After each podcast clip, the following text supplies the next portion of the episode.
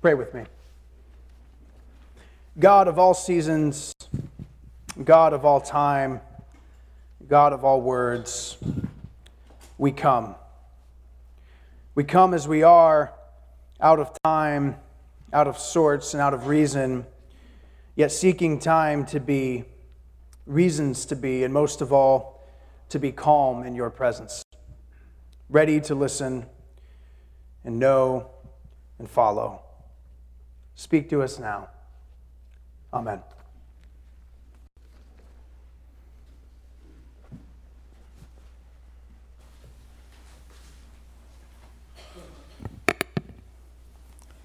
First lesson comes from the book of Ruth, chapter 2, verses 1 through 20.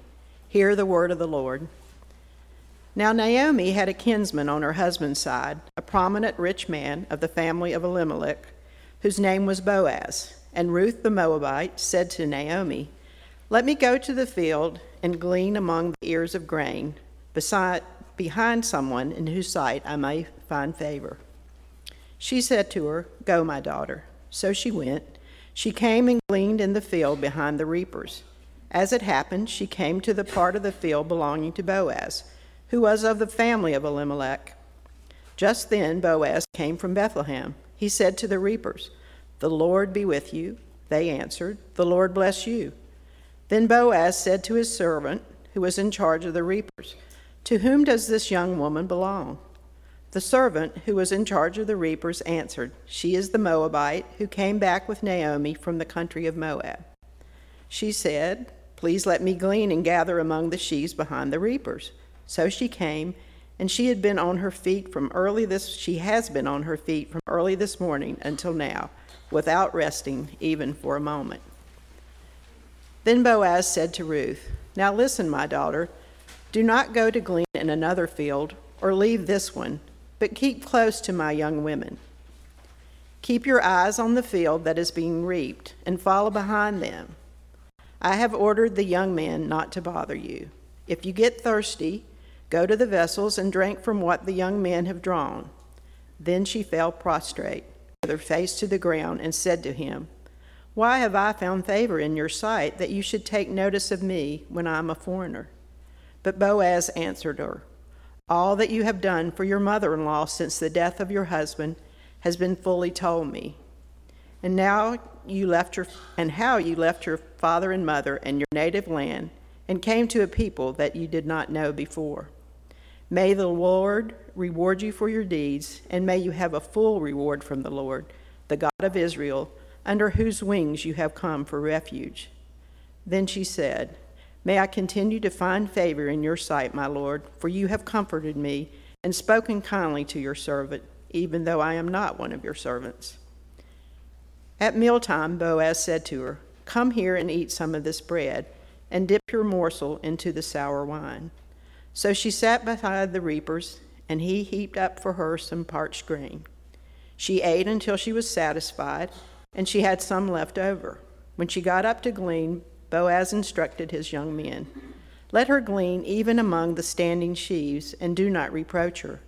You must also pull out some handfuls from her from the bundles, and leave them for her to glean, and do not rebuke her. So she gleaned in the field until evening. Then she beat out what she had gleaned, and it was about an ephah of barley. She picked it up and came into the town. And her mother in law saw, saw how much she had gleaned. Then she took out and gave her what was left over after she herself had been satisfied. Her mother in law said to her, Where did you glean today, and where have you worked? Blessed be the man who took notice of you. So she told her mother in law with whom she had worked, and said, The name of the man with whom I work today is Boaz. Then Naomi said to her daughter in law, Blessed be he by the Lord, whose kindness has not forsaken the living or the dead. Naomi also said to her, The man is a relative of ours, one of our nearest kin. Thus ends the reading of the first lesson.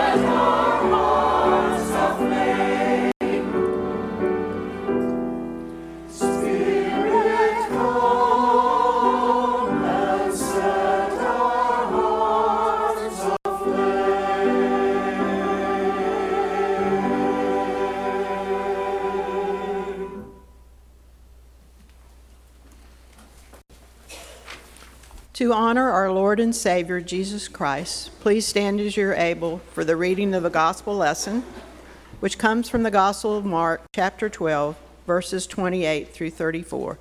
Hear the word of the Lord.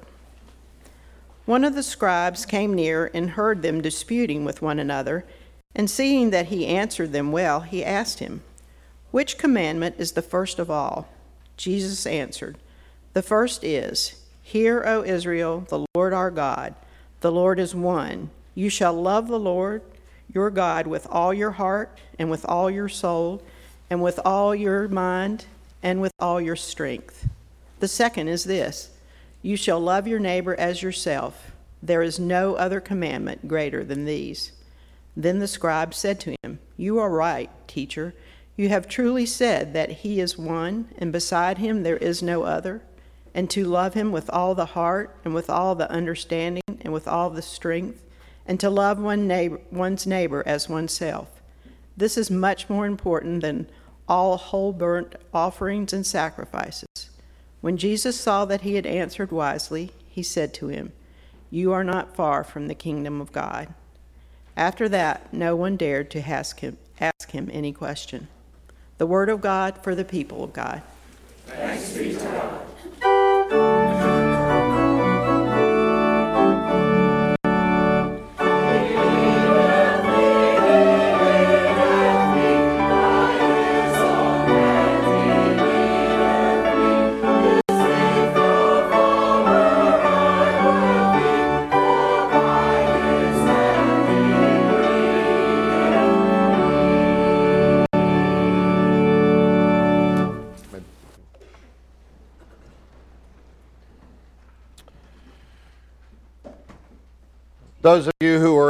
Talk a few weeks, maybe a month or so ago, may recall that um, I went deep into my closet of illustrative material, re- reached way back into the back, and pulled out that old footprint saying and dusted it off and used it to make a point. You, you remember the footprints thing, right? It's the, the story of the man who had a dream that he was walking on the beach, the beach representing his life, and he's walking there with Jesus and he looks back, and there are two sets of footprints all along the beach, except in very rocky and difficult times when there's only one set. And he, he turns to Jesus and scolds him a bit and says, Why did you leave me when things became difficult? Why did you leave me when things became tough? And Jesus' response to him is, I didn't leave you, it was then that I carried you. And I told that story, and what you may remember if you were there, what I said at Table Talk about it was this it, it's, it's the tread on it's worn kind of thin. It's been overused a bit, it's become a bit of a cliche, but here's the thing about cliches and banalities they, they become that because we use them so much. And we use them so much because the first time we hear them, they speak a truth to us. They name something that rings right in our heart and, and they mean something, and so we tend to overuse them. And here's, here's the truth about the footprint saying there is, in fact, a hidden working of God in our life that we don't always recognize in the moment, that sometimes is revealed to us only in retrospect. And when we look back, we can see it and say to God, Oh, there you were. There's a phrase for this in Latin that theologians use um, called Deus absconditus, which they used to explain the, the, the, supposed absence of God. They really used it in extreme cases to describe why it was that God seemed to be absent when the godly were facing trouble or suffering. It's the absence of God that you hear when the psalmists cry out, as in Psalm 13, How long, O Lord, will you forget me forever? How long will you hide your face from me? Phrase comes from the Latin translation of Isaiah 45, where the prophet says, Truly, you are a God who hides himself. You are a God who hides himself. And we've all felt that at different times in our lives, but what we want to talk about today is something a little bit different. It's, it's not God's absence so much as it is God's hidden work, God's quiet presence that we cannot see, what we call providence. It's what Nathaniel Hawthorne, yes, Nathaniel Hawthorne. We're going back to junior year in high school English, if you don't mind. Nathaniel Hawthorne writes of in The House of Seven Gables Hepzibah cannot fathom that God would be interested in an ordinary circumstance, and Hawthorne writes this Her faith was too weak, the prayer too heavy to be thus uplifted. It fell back, a lump of lead, upon her heart. It smote her with the wretched conviction that Providence intermeddled not in these petty wrongs of one individual to his fellow nor had any balm for these little agonies of a solitary soul, but shed its justice and its mercy in a broad sun-like sweep over half the universe at once. Its vastness made it nothing. But Hepzibah did not see that just as there comes a warm sunbeam into every cottage window, so comes the love beam of God's care and pity for every separate need. Just as there comes a warm sunbeam into every cottage window, so comes the love beam of God's care and pity for every separate need. We call that the providence of God. And that brings us back to this story of Ruth. Last week, when we left Ruth and Naomi, or as we would say if this were television, previously on Ruth, the, the two women were leaving Moab to return to Bethlehem. They were widowed, husbandless, they were childless, and one of them was a foreigner. Did you catch how many times in the reading Ruth was referred to as a Moabite? The writer does not want you to ever lose sight of the fact that she is a foreigner. And what they did not know when we left them was how they would be received when they returned. But as the story picked up today, we got a hint that things may work out. This is how it begins today. Now, Naomi had a kinsman on her husband's side, a prominent rich man of the family of Elimelech, whose name was Boaz. Now, it turns out, and we'll see this in chapter 3 later, that there are actually two relatives on her husband's side, but we'll get to that later. For today, there's this Boaz, a rich man, prominent, well positioned in the greater Bethlehem area, which, let's be honest, in those days didn't mean much. That would be like saying well positioned in Lizard Lick. and Ruth goes out to glean. Israelite law required that the fields be left in such a way that the poor could glean. There was provision made for the poor. Reapers were not allowed to harvest everything, almost everything, but not absolutely everything. The rich are required by the law of God to provide for the poor. So Ruth goes out to glean. And the writer tells us that, and I love this, I love the way he says this. As it happened, as it happened, she came to the part of the field belonging to Boaz as it happened, as if this were just a coincidence, as if God were not involved in the story. And now we trip over the providence of God for the first time. God's not named. God is not a character. God does not appear nor speak. God does not show God's self. As far as we can tell, God does not act directly. It just happens that Ruth stumbles into the field of the only person in Bethlehem who can improve her and Naomi's condition. It just happens. Right. And the temperature never reaches 90 in North Carolina in October either. As it happened. Now, from this point on, the story, if you're listening carefully, begins to read like the script of a Tom Hanks Meg Ryan romantic comedy. Boaz notices her. This is sort of really a fancy meeting you here moment in the story. She is a foreigner observing Israelite custom. She is a woman defying conventional wisdom while maintaining propriety. She was a once relatively prosperous wife thrown into poverty by circumstance.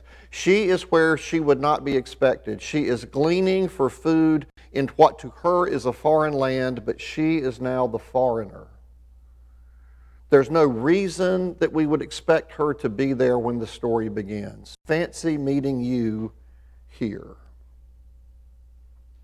Boaz asks who, he, who she is, and when he discovers who she is, he instructs his workers to make sure she gets plenty for her and Naomi. And he tells her to stay close to the young women who work for him and she will be safe. The narrator does not, by the way, tell us how the young women who work for him, who might be hoping to catch rich Boaz's eye, feel about that. Apparently, that's another movie and another story. He orders the young men who work for her, him to leave her alone, and then he blesses her. When she asks what she, a foreigner, has done to receive this grace from him, he tells her, I've heard all about you. I know the story of how you've cared for your mother in law, Naomi, in her trouble. And I know that you've come to live with her among this group of total strangers. So God bless you, he says. And then he invites her to lunch. And they talk. And they talk, and the rest will be history in due time, meaning next week. We're going to stop here for today. We're going to say this God is, as we have said, not actively or visibly present in the story, but there seems to be little doubt that God is at work in the story, or the elders would not have included this story in the book. That phrase, as it happened, suggests that somehow this is not mere chance or good luck. Or, as Ralph Gordon likes to remind me frequently, the word luck never appears in the Bible.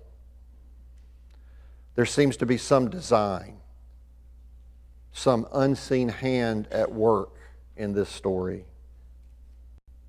And the main characters, Naomi and Ruth and Boaz, don't do what they do simply by chance or by mere accident of choice. Their decisions, the decision Ruth makes to glean, the decision Naomi makes to encourage her, the decision Boaz makes to show radical hospitality are not casual.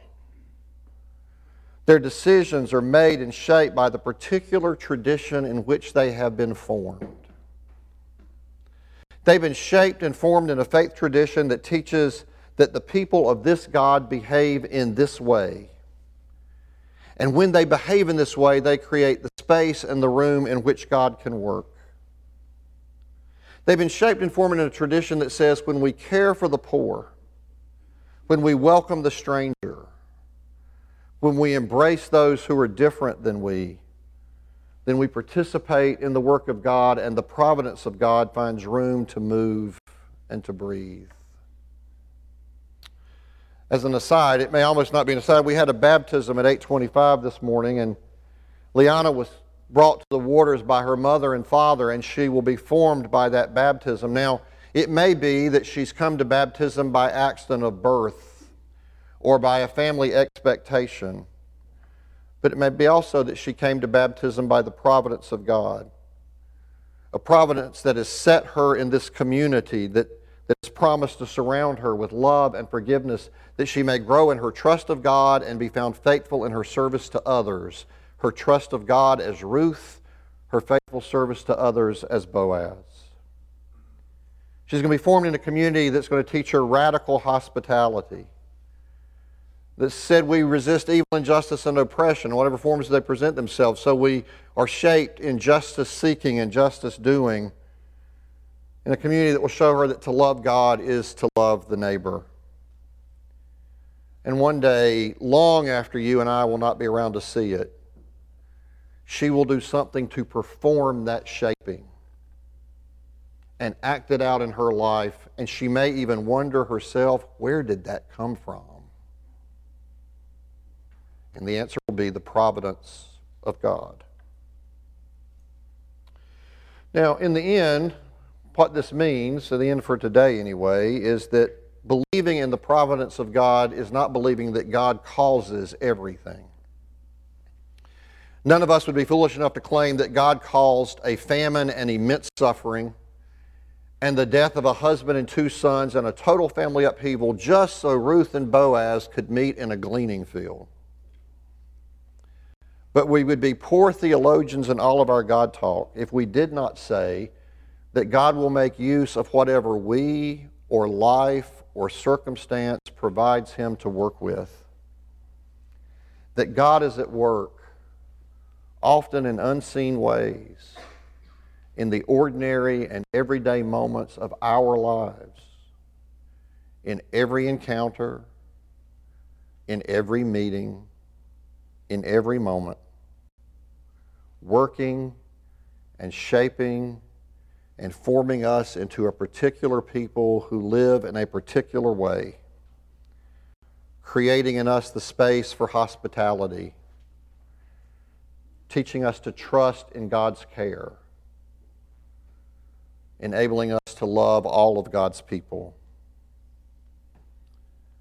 And when we're open to that, our lives can testify to God's presence and the work of this unseen God in the world.